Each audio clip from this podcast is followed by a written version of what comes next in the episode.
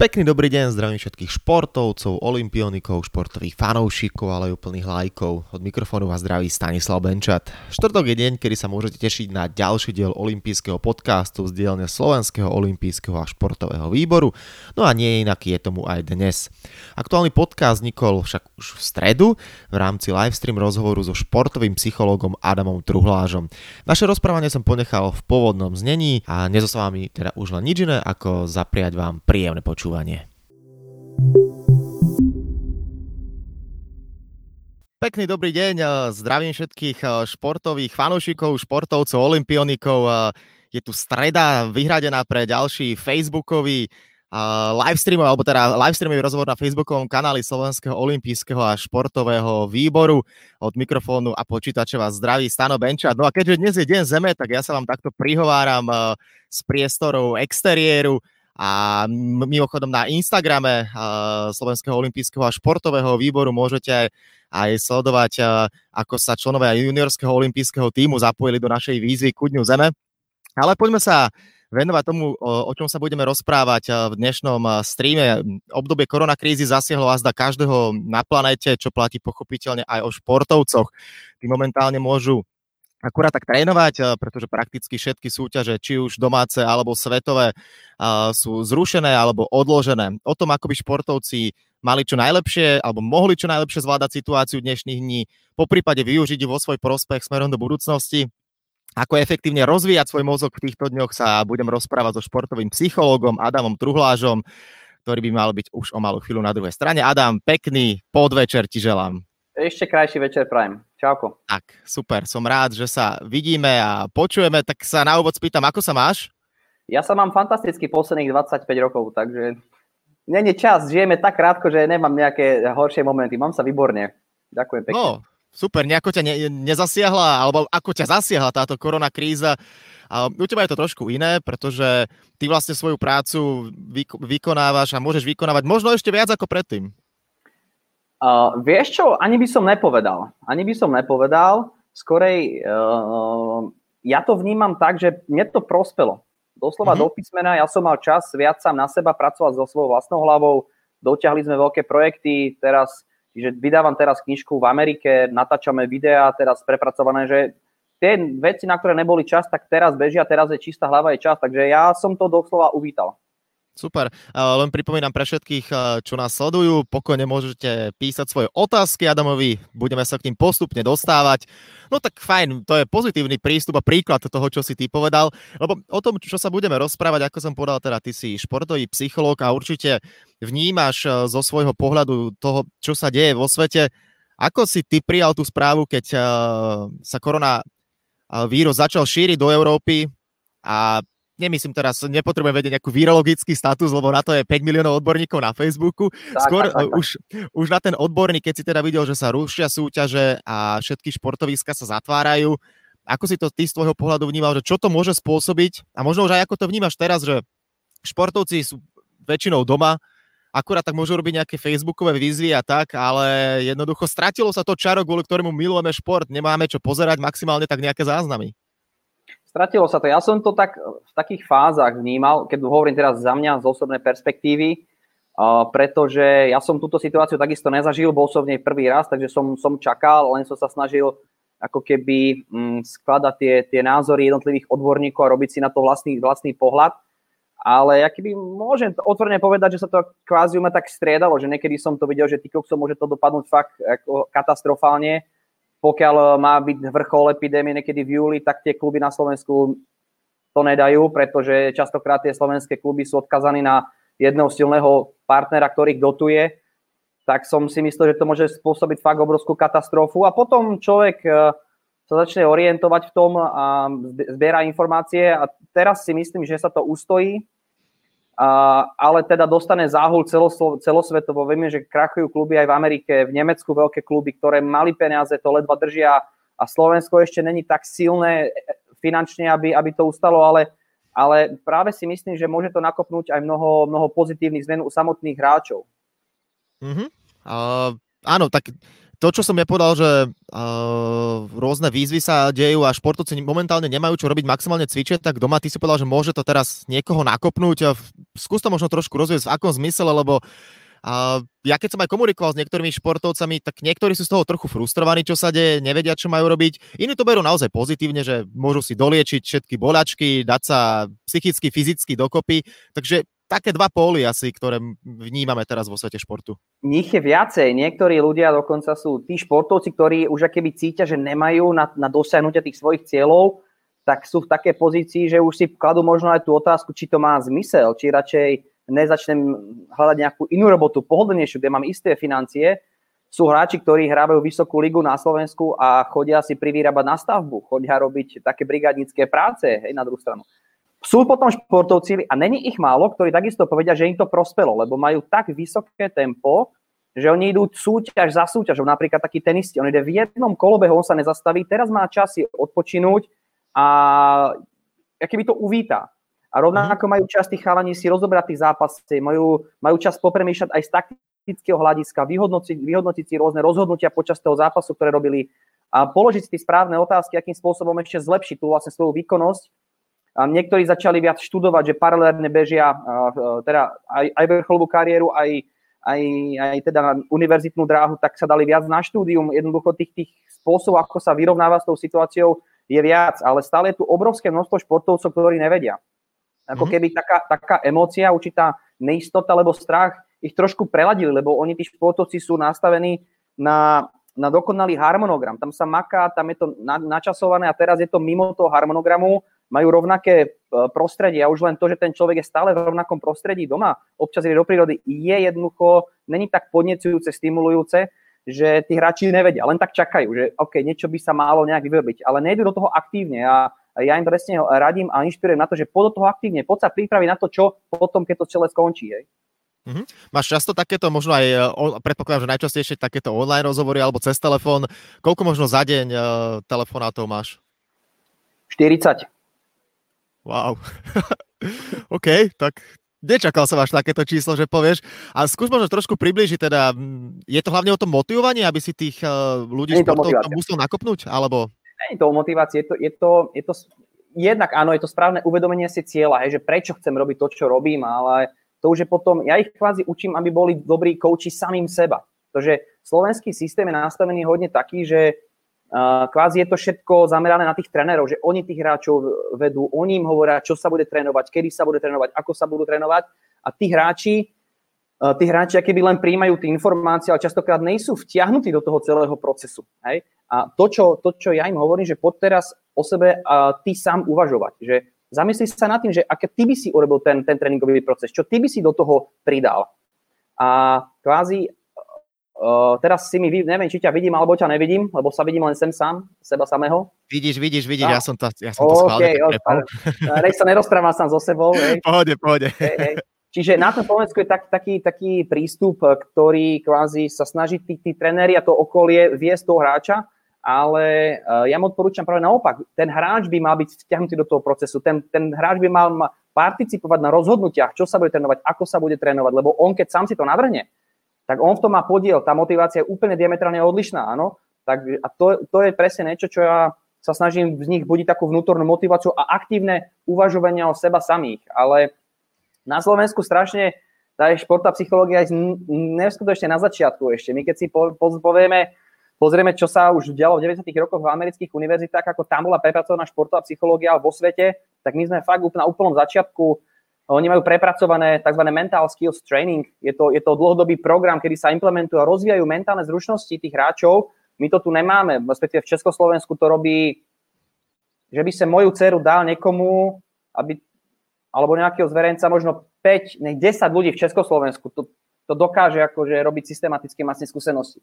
Ale práve tá mhm. systematická práca s tými hráčmi, ako rozvíja tú hráčov, hráčové vnímanie, pozornosť, prácu, e, aby bol ten hráč bol schopný zachovať si chladnú hlavu, prácu s emocionálnou kontrolou, hej, vyčistiť si tú hlavu, nastaviť si ju, tak s tým sa kvázi moc nepracuje systematicky, čo je obrovská škoda. A ja vnímam za posledných 12 rokov, čo to robím, že ja som nemal ani jedného hráča, ktorý by povedal, že mu to nič nedalo. Jednoducho tam si človek tak uprace hlavu, presne vie, čo, čo, kam ide, čo chce robiť e, a keď stretne prekážku, tak vie, ako si s tým poradiť.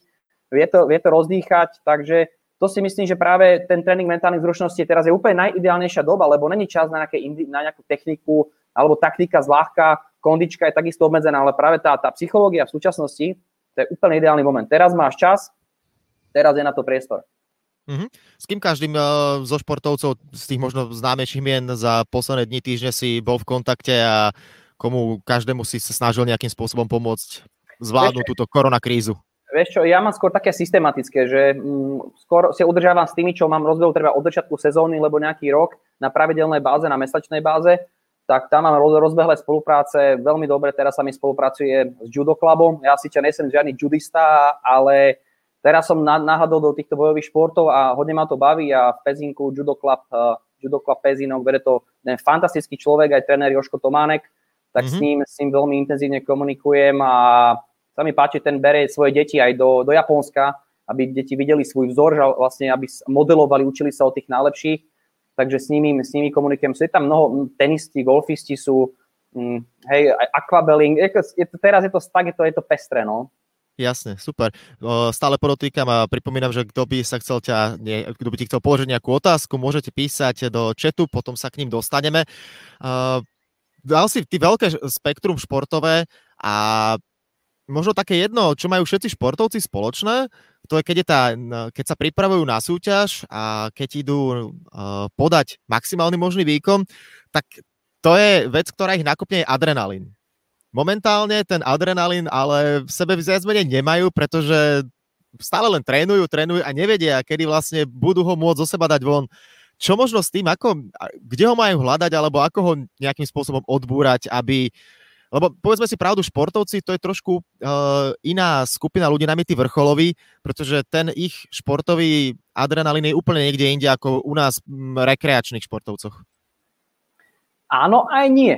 No a ten hráč, kedy áno aj nie, tento prežívanie, môže byť úroveň adrenalínu alebo stresového hormónu uh, rovnako vysoká aj u profíka a aj u amatéra, ktorý hraje piatýkrát v živote tenis nejaký vyrovnaný zápas. Hej. Ale skôr, skôr reakcia na to, jak on dokáže si poradiť s tou stresovou hladinou sa líši, hej. Takže aj Roger Federer má počas zápasu určite stres, ale dokáže to prežívať už s kamenou tvárou. Takže už tie, tie schopnosti zvládať toho stresu sú diametrálne odlišné. Ale stres, možno tí amatéri majú ešte väčší stres, ako tí profíci. Uh, ale um, otázka bola, prosím ťa, aká?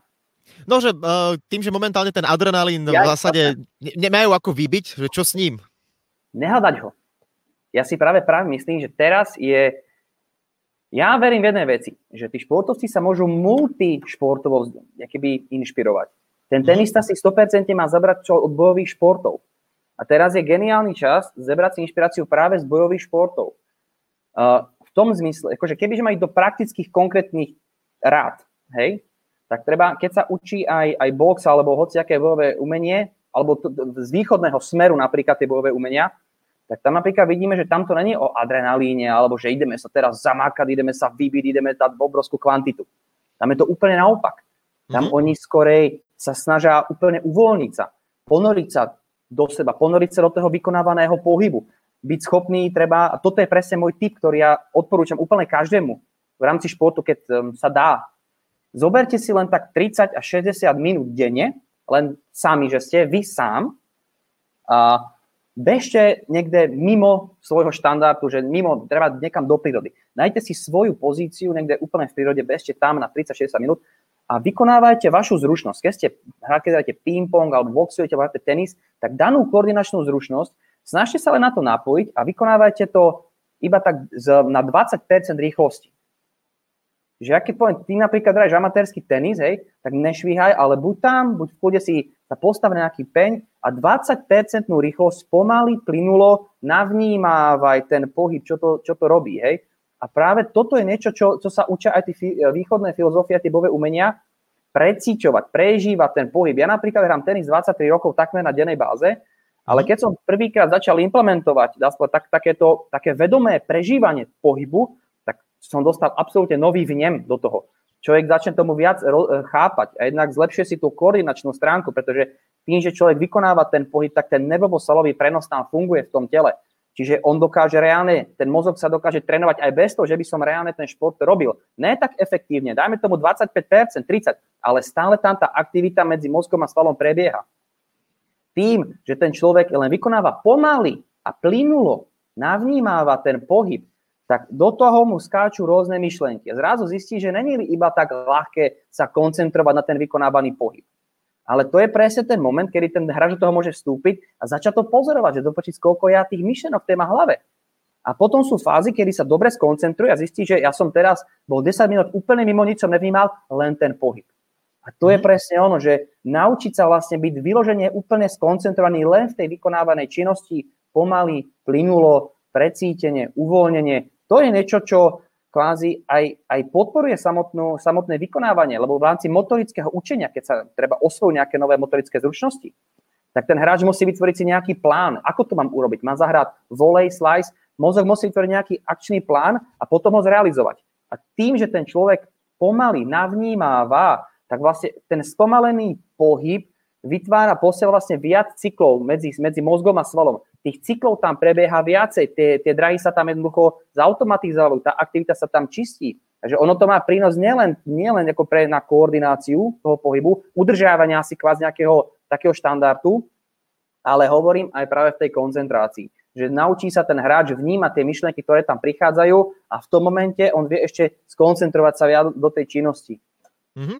Spomenul si ten tenis, áno, tak uh, myslím si, že všetkých potešila správa, že už od tohto týždňa opäť budeme môcť hrať tenis, lebo však doteraz uh, všetky aktivity podobného druhu boli uh, za, uh, zakázané, možno taký, tak ako si povedal na úvod, ísť trochu do prírody. Ja som takisto uh, najviac, ako sa dalo, využíval uh, túto činnosť a uh, chodievam si, lebo som Bratislavčan, uh, hoď tejto chvíli sa nenachádzam v Bratislave, ale v Dubravke na Devinskej kobyle, tam si človek tak vyčistí hlavu, že to je úplná parádička. Ale poďme sa vrátiť eh, k našej eh, debate o tom, čo vlastne je gro, prečo spolu aj eh, sa takto rozprávame a dostať sa možno tak do hlavy športovcom, OK, momentálne je tá situácia taká, aká je, Ty si teraz hovoril také tie pozitívne príklady toho, ako, ako sa dostať do toho, aby človek bol v pohode nastavený, ale predsa len povedzme si, je určite veľká skupina športovcov, ktorí sa pripravovali príklad na Olympiádu. A nemyslím teraz na Slovensku, ale celosvetovo. A keď zistili, že olympijské hry sa odkladajú o rok, a to ešte stále nie je možno isté, čo bude o rok, aká bude situácia vo svete, a nehrozí v tejto chvíli, keď, tak ako som povedal, športoviska sú zavreté, všetky majstrovstvá, súťaže, ligy zrušené, odložené, môže byť čoraz viac a viac prípadov u športovcov vyhorenia?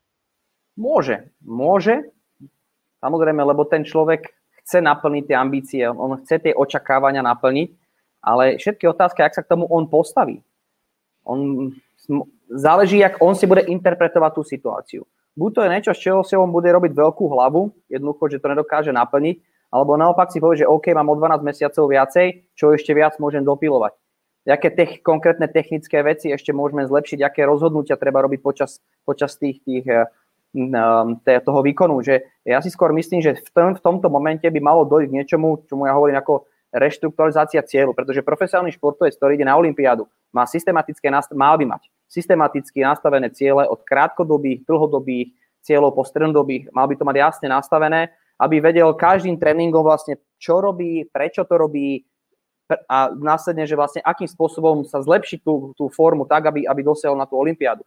No ale v tomto mhm. momente by to mal celé, by, by si mal sadnúť a mal by si to znova nastaviť, že OK, musíme to urobiť troška inak, ale je potrebné, aby sa to prehodilo a adaptovalo na, na aktuálne podmienky.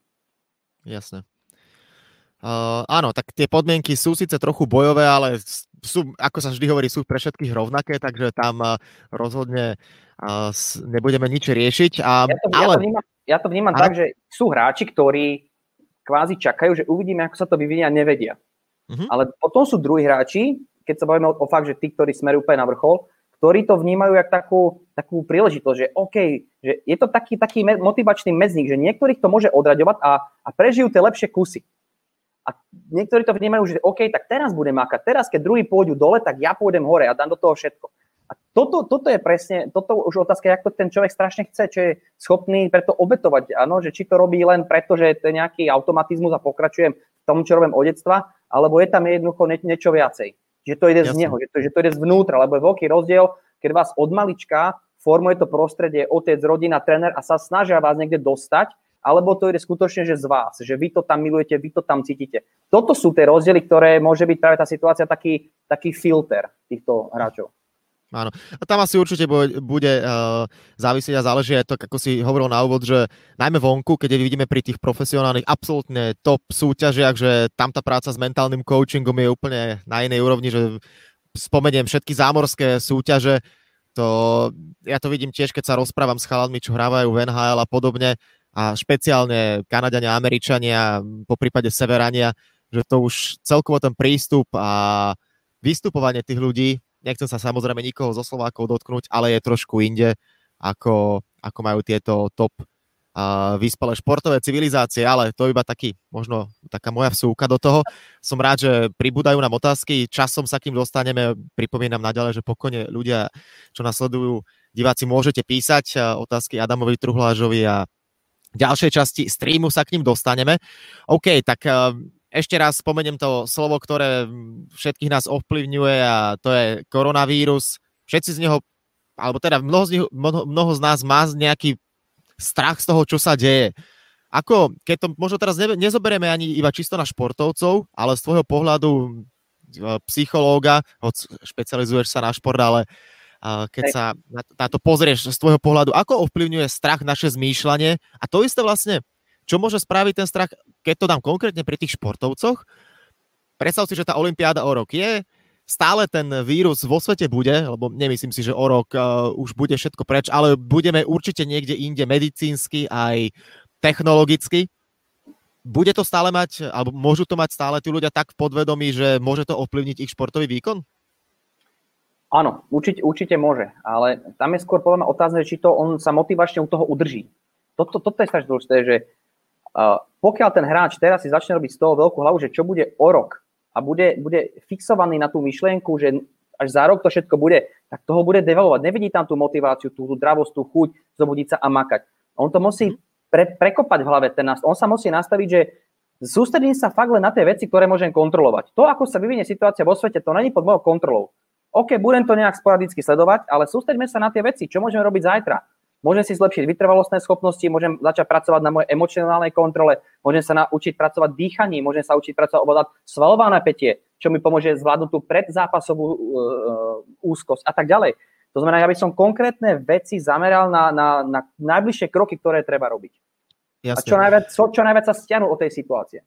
Mm-hmm. Ako z tvojho pohľadu čo najlepšie natrénovať mysel ešte raz poviem, buď športovca, alebo aj obyčajného smrteľníka na to, aby to, čo sa všetko teraz deje, nás nedalo dole, do úvodzovek, ale aby sme zostali všetci pozitívne naladení a presne, tak ako hovorí, že na každom, na niečom zlom, na všetkom zlom našli iba pozitívne veci. Hej, ako ja v prvej rade ja radím, že aby si ten človek, eh, aby tomu nepodlahol, lebo není úplne až tak ako ťažké tomu podlahnúť. V okolí mám veľa ľudí, ktorí ktorých to zožralo tá celá atmosféra, lebo v médiách je to neustále opomínané. To, to je, my sme tak masírovaní tým, že my sme vystresovaní, my možno ani nevieme z čoho, iba, lebo to nás pôsobí z každej strany, ale skorej vypnúť od toho. Vypnúť od toho mm-hmm. vonkajšieho sveta, zamerať sa, ísť niekedy sám, urobiť si čas sám na seba.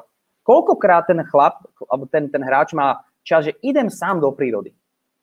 Idem si len tak sadnúť, ak ty teraz sedíš a budem vnímať vlastne, uh, ako svieti slnko, aké sú tam zvuky, čo mi ide v hlave, že je len sám so sebou. A práve tento čas, keď je ten hráč sám, vtedy sa dejú najväčšie veci. Ja hráči, ktorí sa, alebo tanečníci, ktorí sa vypracovali na medzinárodnú scénu, urobili najväčší krok vtedy, keď začali tancovať sami, alebo byť sami. Hráči, ktorí sa dostali ako boxery do, do Las Vegas boxovať s najlepším na, na svete, bola, bolo obdobie, kedy si vypracovali v momente, kedy išli na to sami.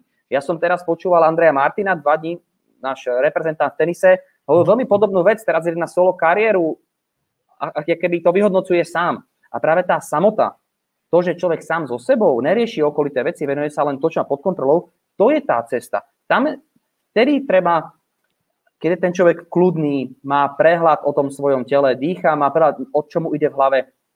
To je ten stav, kedy ten človek je pokojný, vtedy sa dobre tvorí, vtedy ten človek je zdravý. To úzko, všetko koreluje aj so, so zdravotným stavom. Takže má byť niekedy fakt, nájsť si 20-30 minút, tak len si sednúť a pozorovať aktívne, čo sa vlastne s tým, s tým so samým sebou deje. Jasne. Uh, to celé nastavenie v športe sa určite zmení. To je jasné, že a vlastne celý svet sa zmení po tomto všetkom, čo sa deje. Určite sa tak trošku uh, všetko spomalí a možno dá do nejakých iných uh, rovín. Kto z tvojho pohľadu, uh, už asi tuším odpoveď podľa toho, ako počujem, hovoríš, z toho bude najviac profitovať. A zdá si teda tí, čo majú možno nejakú tú uh, psychickú sílu, ale mali ju aj, doteraz a ľudia, ktorí asi majú svoj daný cieľ, ktorých, tak ako si to povedal, že nepodláhnu tomu, možno odložia telefón na deň aj na niekoľko hodín, aby naozaj neboli stále masírovaní, lebo čo si budeme hovoriť, keď to raz dostane človek tu, že čo sa všetko deje, tak, uh, tak sám seba vlastne iba do toho dostáva a sám seba ničí. Hej, uh, to je to, že niek- niektorí, záleží v jakej vývinovej fázi si, pokiaľ si ešte mladý, 19-20 ročný, zapálený, ktorý chce, tak rok počkáš, pokiaľ to miluješ, ty počkáš aj rok, aj dva, pokiaľ to skutočne miluješ, hej. Ale pokiaľ si už tak, že si pod tlakom financií, že ťa niekto musí dotovať, a, tak si práve myslím, že to sú, to sú momenty, kedy ten človek začne, začne prehodnocovať tie veci. Najlepšie, najlepšie je, keď hoď ma prosím ťa naspäť, nech vidím aj teba. nemám, to moc, nemám to rád, keď sa sám so sebou rozprávam. Dobre, dobre. Ďakujem. Uh, hej, hej, že uh, ako som povedal, že sú hráči, ktorí kvázi fakt, keď to milujú, tak ich to neohrozí. Tak on je ochotný aj 5 rokov makať a do toho všetko, a, ale keď to ten hráč nemiluje a už fakt cíti, že treba je, je pod finančným tlakom alebo už sa mu to tretiu sezónu nepodarilo, tak to bude, to bude mať veľmi náročné, hej, sa znova skúsiť. Mm-hmm.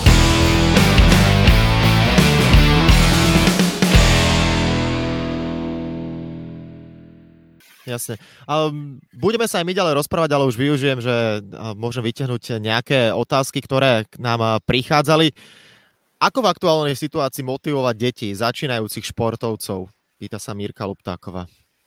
V aktuálnej situácii No, keďže nám od dneška uvorili ver, verejné priestranstva, hej, a, áno, lebo toto, toto je veľmi dôležité, pretože tí mladí športovci, a teraz ich má na starosti rodič, on im tvorí harmonogram, on, ich má, on sa s nimi doma učí, že on, on, on im vytvára plán. Motivovať je najlepšie tak, že tá, tá, tá, to umenie motivovať je v tom, že ho kvázi ani nemusíte nejak motivovať. Že mu len nájdete tú činnosť, ktorú on jednoducho čo najviac splinie.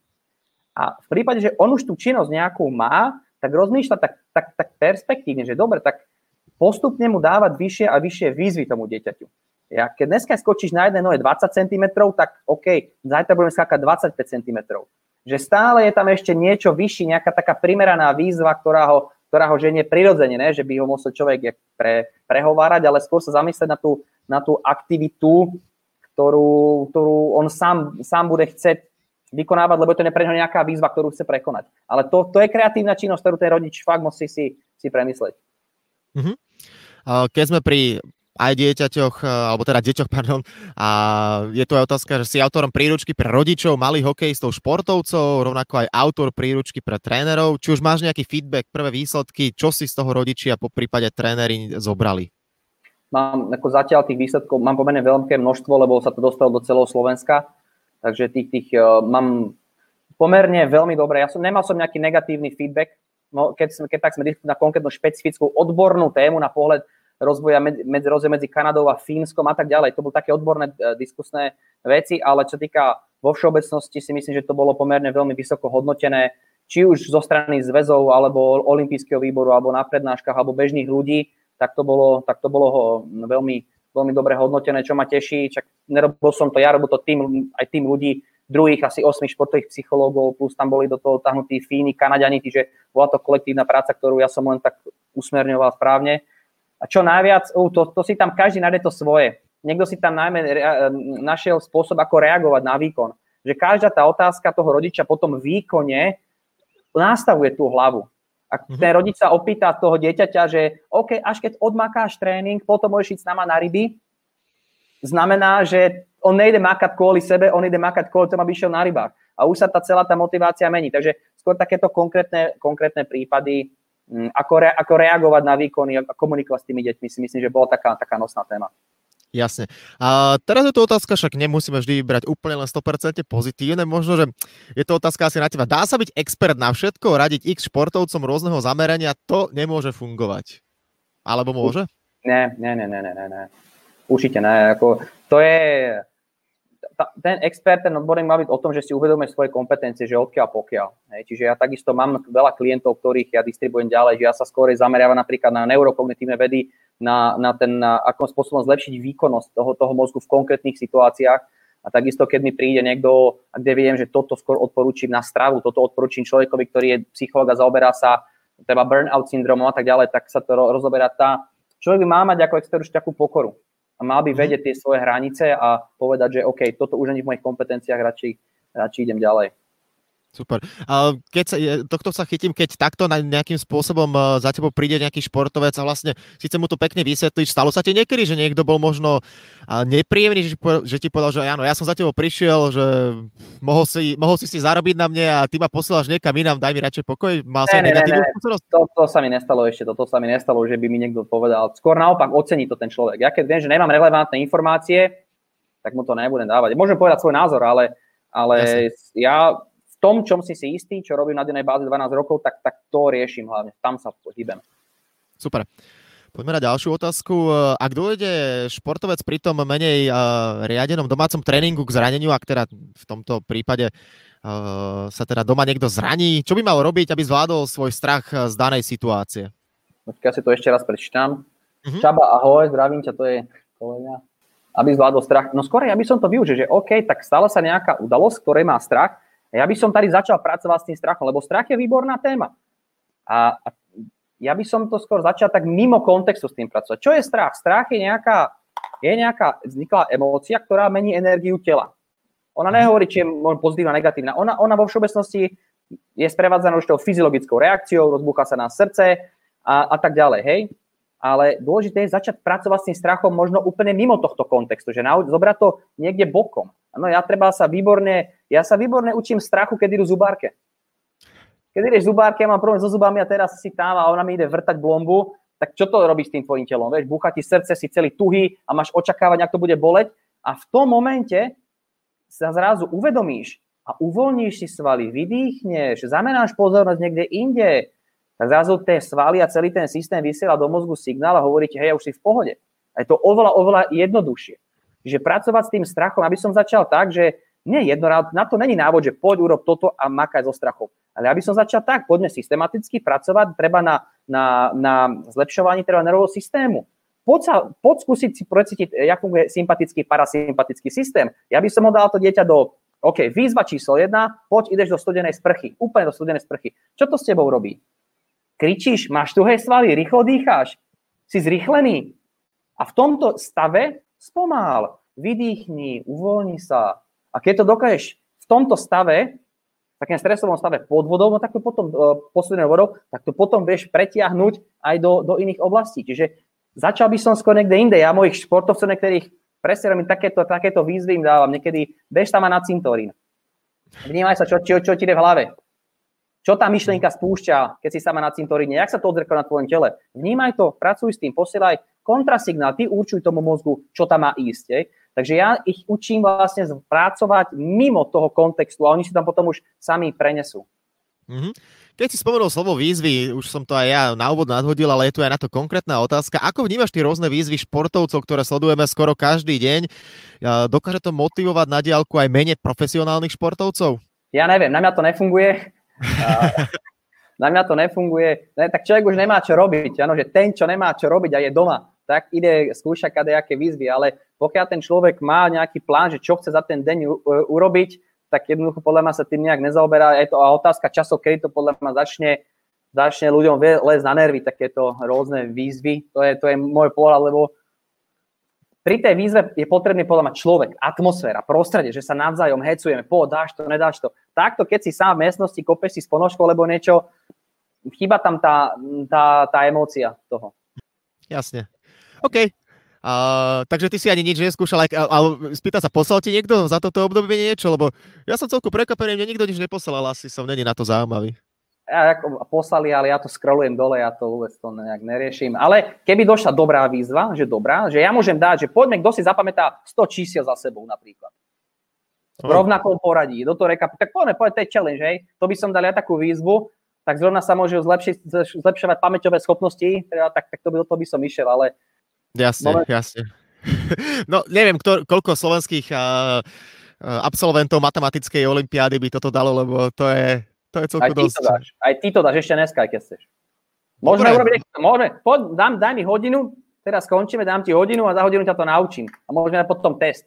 Na to tak 50, poviem ti 50 čísiel 7, 3, 5, 8, 2, 0, 4, 7, 2, 8, 5 a poviem ti ich 50 a ty ich za, zápäti zrekapituluješ, zrekapituluješ v rovnakom poradí. Ideš Dobre. do toho? Ideš do toho, hej? Kľudne, tak dáme, kľudne. vytvoríme výzvu, alright. Dobre, Ale nepovieme, dobre. že jak to robíme, vieš. Dobre, dobre, tak my keď skončíme tento street, tak si môžeme dať vízu.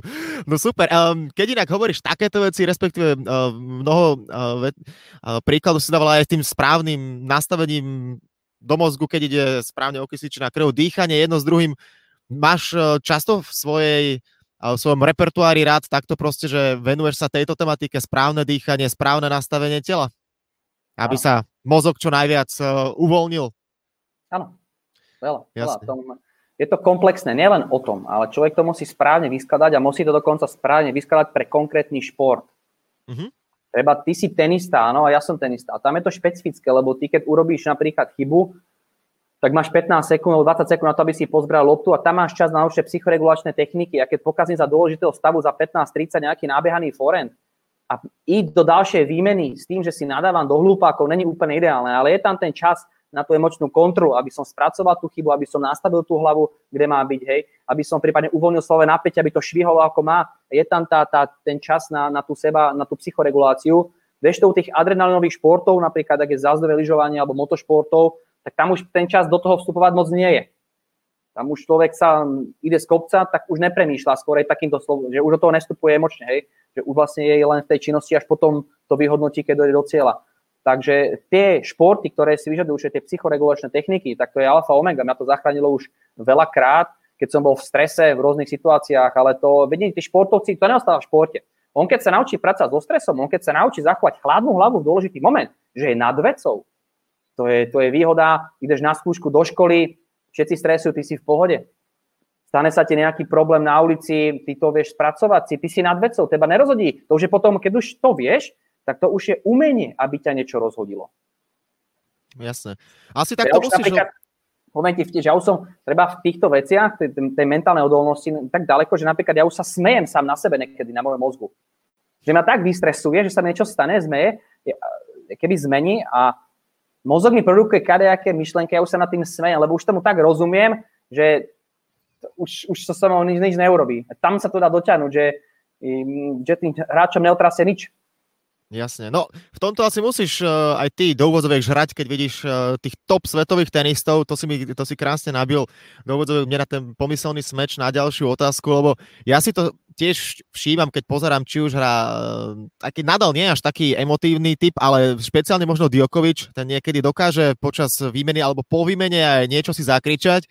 10 sekúnd chytí loptičku, rozdýchava a potom bachne eso. Tam asi tiež je vidno, že, že on sa niečo, nejakú emóciu zo seba dostane a potom za tých 10 sekúnd sa tak dokáže dať do, do pohody, že proste ďalšiu výmenu zvládne a keď je naozaj dôležitý big point, tak to urobí v 85% prípadoch. Jasné, akože záleží hodne od temperamentu, ako Djokovic, Feder, to boli nerváci, oni deti boli nerváci, oni hádzali rakety, boli ako prchy a tak ďalej, a, ale naučili sa s tým pracovať.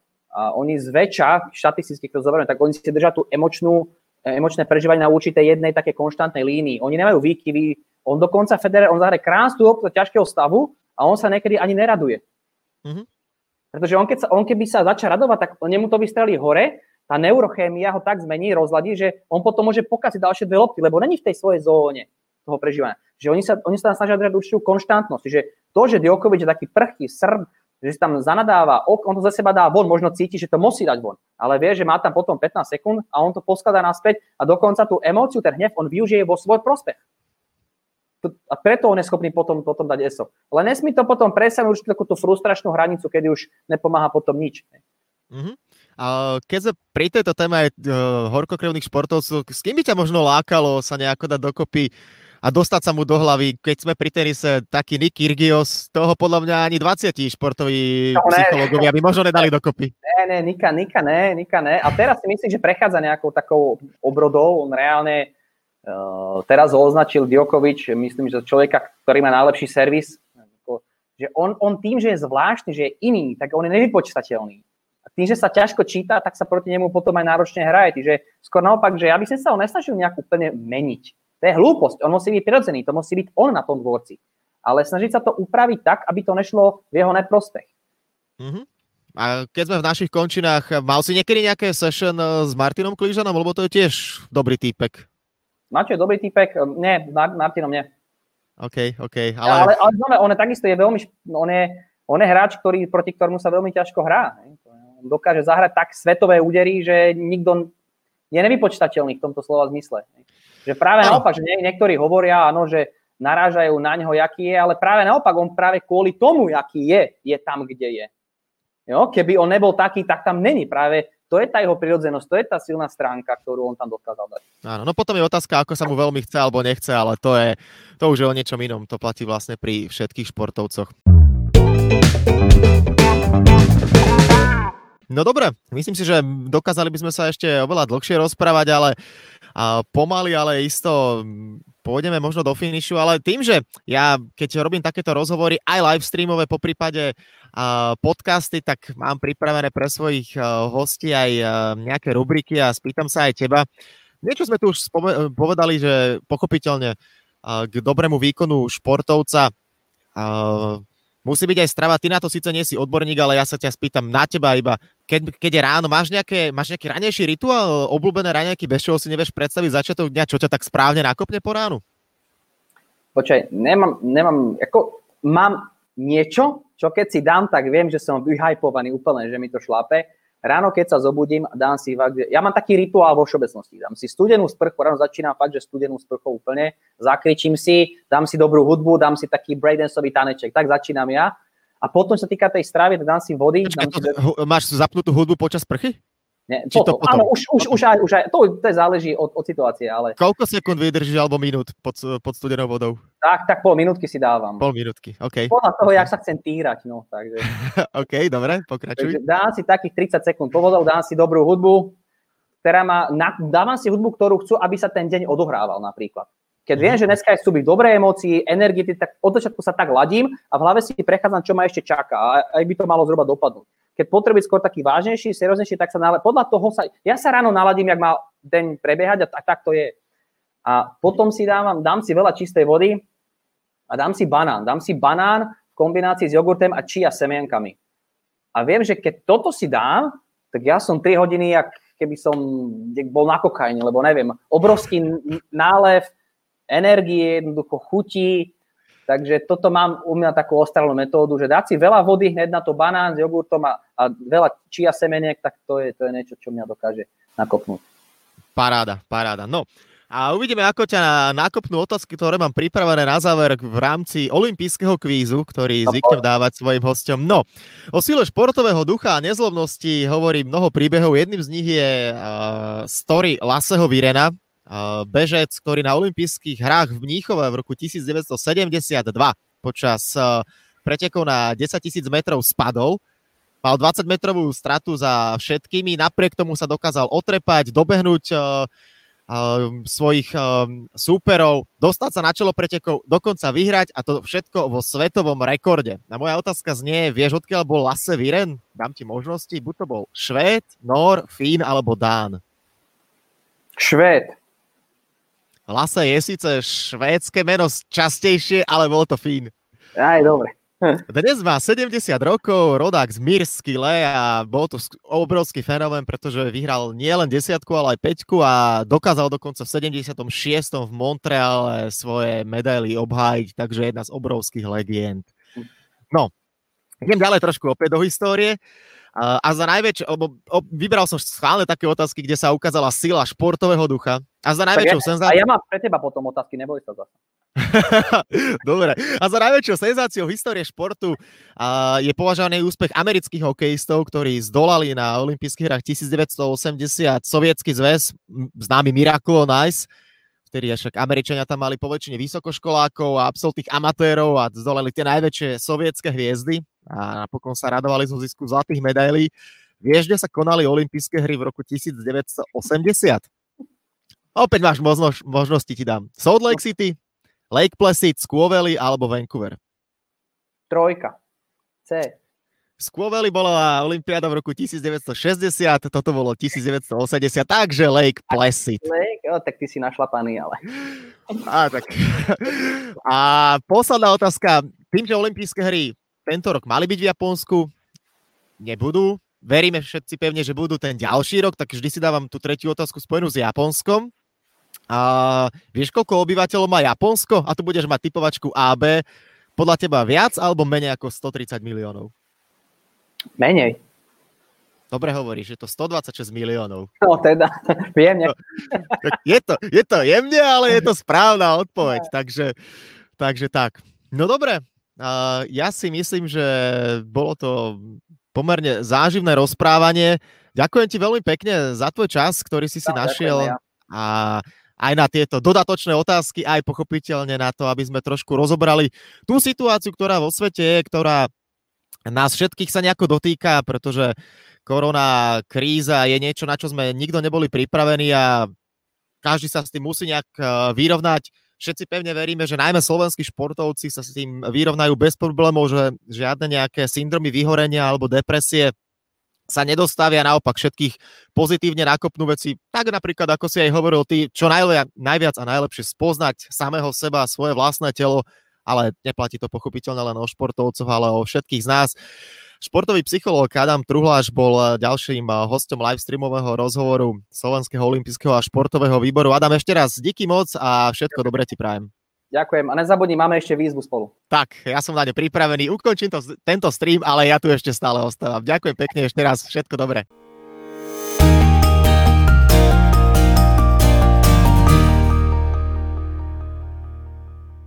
Tak, a to je na tentokrát všetko. Dúfam, že sa vám náš podcast páčil. Prihláste sa na jeho odoberanie vo svojej podcastovej mobilnej aplikácii na platformách Google Podcasty, Apple Podcasty a Spotify.